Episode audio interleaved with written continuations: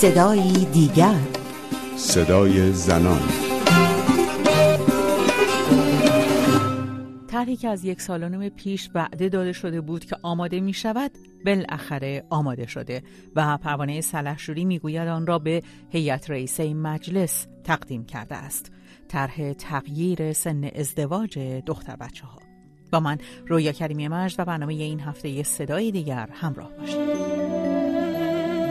همین هفته گذشته بود که مدیر رصد و آمار شورای فرهنگی اجتماعی زنان با استناد به آمارهای موجود اعلام کرد که در کل کشور حدود 43 هزار دختر زیر 15 سال ازدواج کردند و همین هشتم مارسی که پشت سر گذاشتیم شهربانو امانی عضو شورای شهر تهران اعلام کرد که در ایران 15 هزار دختر با سن کمتر از 15 سال بیوه محسوب می شوند. در میان ازدواج های در سنین پایین کودکان زیر ده سال هم دیده می شوند.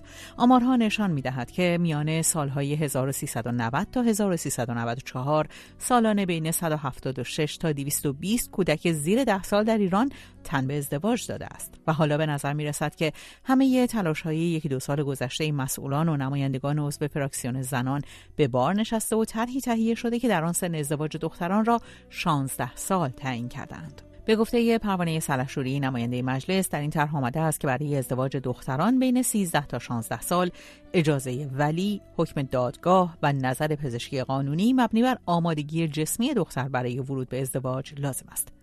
این طرح در حالی به هیئت رئیسه مجلس تقدیم شده که پیش از این نمایندگان از همراهی نکردن علمای قوم در افزایش سن ازدواج دختران خبر داده بودند و گفته بودند که از میان علمای قوم تنها آیت الله مکارم شیرازی با افزایش سن ازدواج تا سن بلوغ عقلی دختران موافقت کرده است.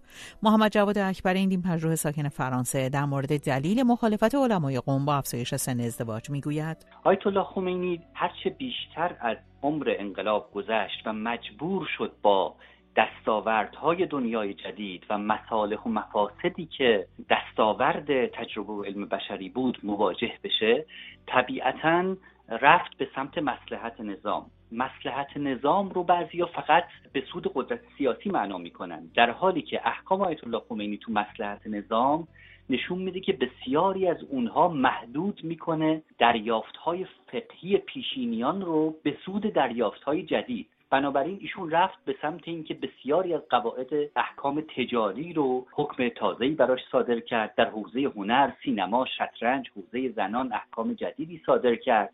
اما فقه سنتی قدیمی که بروز نشده قاعدتا در بسیاری از امور همچنان مثل هزار سال پیش میاندیشه و در موضوعی که مورد نظر شماست هم همین اتفاق افتاده. یعنی چون بنابر احکام شرعی سن بلوغ کفایت می‌کنه برای ازدواج همه دستاوردهای جدید ندیده گرفته میشه و بر همون حکمی پافشاری میشه که در گذشته بوده. برای همین هم این موضوع مورد اختلاف شدید میان کسانی قرار می‌گیره که همچنان بر دستاوردهای فقه سنتی قدیم تاکید می‌کنن و کسانی که حساسیت دارند بر دستاوردهای دنیای جدید. چهل سال پس از انقلاب اسلامی در حالی طرح اصلاح سن ازدواج دختران به مجلس ارائه شده که به گفته مهرنگیز کار حقوقدان ساکن آمریکا این قانون در طول تاریخ فراز و نشیب بسیاری داشته است. از اون وقتی که در ایران قانونگذاری اتفاق افتاده و مخصوصا در زمان رضا پهلوی که قانون مدنی ایران تدوین شد قانون مدنی ایران کاملا مبتنی بر احکام شرع بود که سن ازدواج دختران رو نه سال هجری قمری که میشه هشت سال و نیم شمسی قرار داد. ولی بعد از اون در زمان محمد رضا شاه پهلوی به تدریج تحولاتی اتفاق افتاد تا اینکه کاملا نزدیک به انقلاب سن ازدواج دختران رسید از نظر قانونی به 18 سالگی. منتها این سن از نظر قانونی بود و حتی همون موقع هم دختران زیر سن 18 سال منتها به شرطی که از 16 سال کمتر نداشتن می‌تونستن اگر که پزشکی قانونی اونا رو معاینه می‌کرد و داوطلب ازدواج بودن مستعد بودن برای رابطه جنسی و مسئولیت های زندگی زناشویی اجازه می‌داد دادگاه. ولی بعد از انقلاب به کلی همه این اصلاحات رو گفتن خلاف شرع بوده و آقای خمینی با اینکه قانون اساسی هم نداشتیم و گفت آنچه را که این فقها در تعارض با شرع انور می‌بینن اینا رو اعتبار اعلام کنند. و اولین جایی که این فقها ورود کردن همون اصلاحات دوران محمد رضا شاه پهلوی در مناسبات خانوادگی بود که به نفع زنان بود. یکی از اونها همین سن نکاح بود. دوباره برش گردوندند به نه سال هجری قمری که این بسیار شکاور و تکان دهنده بود. بعد از سالیان سال مجلس ششم که اکثریت اصلاح طلبانو داشت تصمیم گرفت که این سن رو ببره بالا و برسونه مثلا به 16 سالگی. مدت ها موند و شورای نگهبان تایید نکرد. و گفت ما نمی‌تونیم اون رو که شرع دستور داده تغییرش بدیم. بعد دو سوم مجلس اصرار کردن بر موضوع.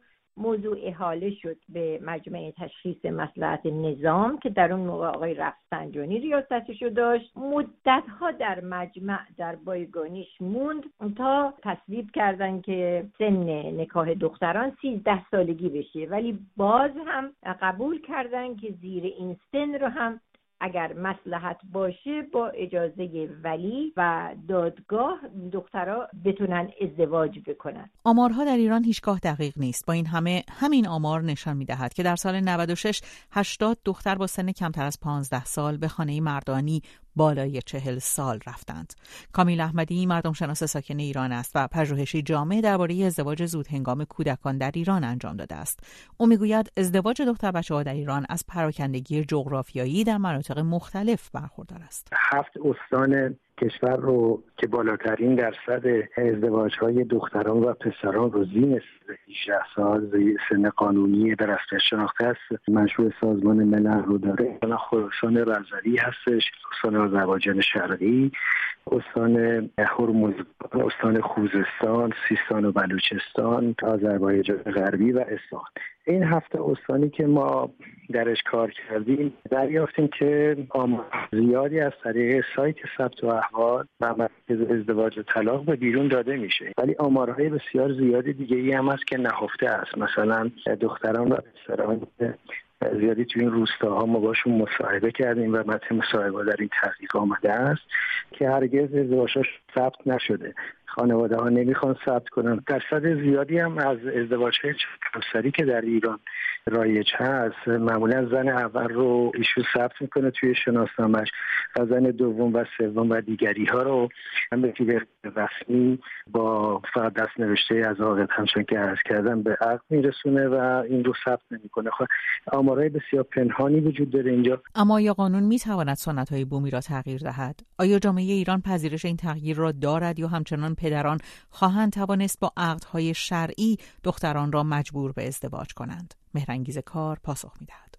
اصلا من تصور نمی کنم که در این حکومت که فقهای شورای نگهبان حق به تو دارن کاری داشته باشند به آمادگی جامعه. این سیستم قانونگذاری اصلا کاری نداره به نیازهای جامعه. جامعه از اول انقلاب و پیش از انقلاب آماده بوده برای که سن ازدواج دختران 18 سالگی باشه. اگر غیر از این بود که در عمل ما الان نمی‌دیدیم سن ازدواج دختران بالای 20 سالگی باشه. اون چیزی که ما درباره زیر 9 سالگی یا زیر 9 سالگی حرف می‌زنیم در نقاط محروم کشوره که اینا عقد شرعی می‌کنن. به همین دلیل هم دختران 18 ساله می‌تونن برن نقل و انتقال مالی بدن اموال خودشون رو. ولی مجلس استقلالی نداره در قانون گذاری پروانه سلحشوری از تحویل طرح اصلاح سن ازدواج به هیئت رئیسه مجلس خبر داده. اما در صورتی که این طرح در مجلس هم به تصویب برسد این شورای نگهبان است که باید آن را با موازین شرعی تطبیق دهد. محمد جواد اکبرین به نتیجه این تطبیق خوشبین نیست. شورای نگهبان اگر با همین ترکیب کنونی ما نگاه بکنیم به گمانم جلوی این مسببه خواهد ایستاد. چون شورای نگهبان نشان داده در بسیاری از زمینه ها هیچ توجهی به دستاوردهای فقهی و حقوقی جدید نداره. تاکید می‌کنه بر فقه سنتی و هرچه گذشته بیشتر گرایش نشون میده به فقیهان سنتی بی توجه به دستاوردهای فقهی و حقوقی جدید. اما اگر آیت الله خامنه ای دخالت بکنه یعنی همون تجربه آیت الله خمینی اتفاق بیفته. اگر آقای خمینی توی موسیقی شطرنج برخی از احکام حوزه زنان اگر دخالت نمی‌کرد همون شورای نگهبان هم هرگز به این رضایت نمی‌داد و ما در وضعیتی بدتر از عربستان سالهای گذشته قرار داشتیم الان. الان اگه آیت الله خامنه ای دخالت بکنه به سود چیزی که الان برخی از نمایندگان مجلس دنبالش هستن اگر رأی بده حکم بده طبیعتا شورای نگهبان هم تبعیت به پایان برنامه این هفته صدای دیگر رسیدیم. از اینکه تا این لحظه در کنار ما بودید سپاس گذارم. تا هفته دیگر و صدای دیگر پاینده باشید و شادمان.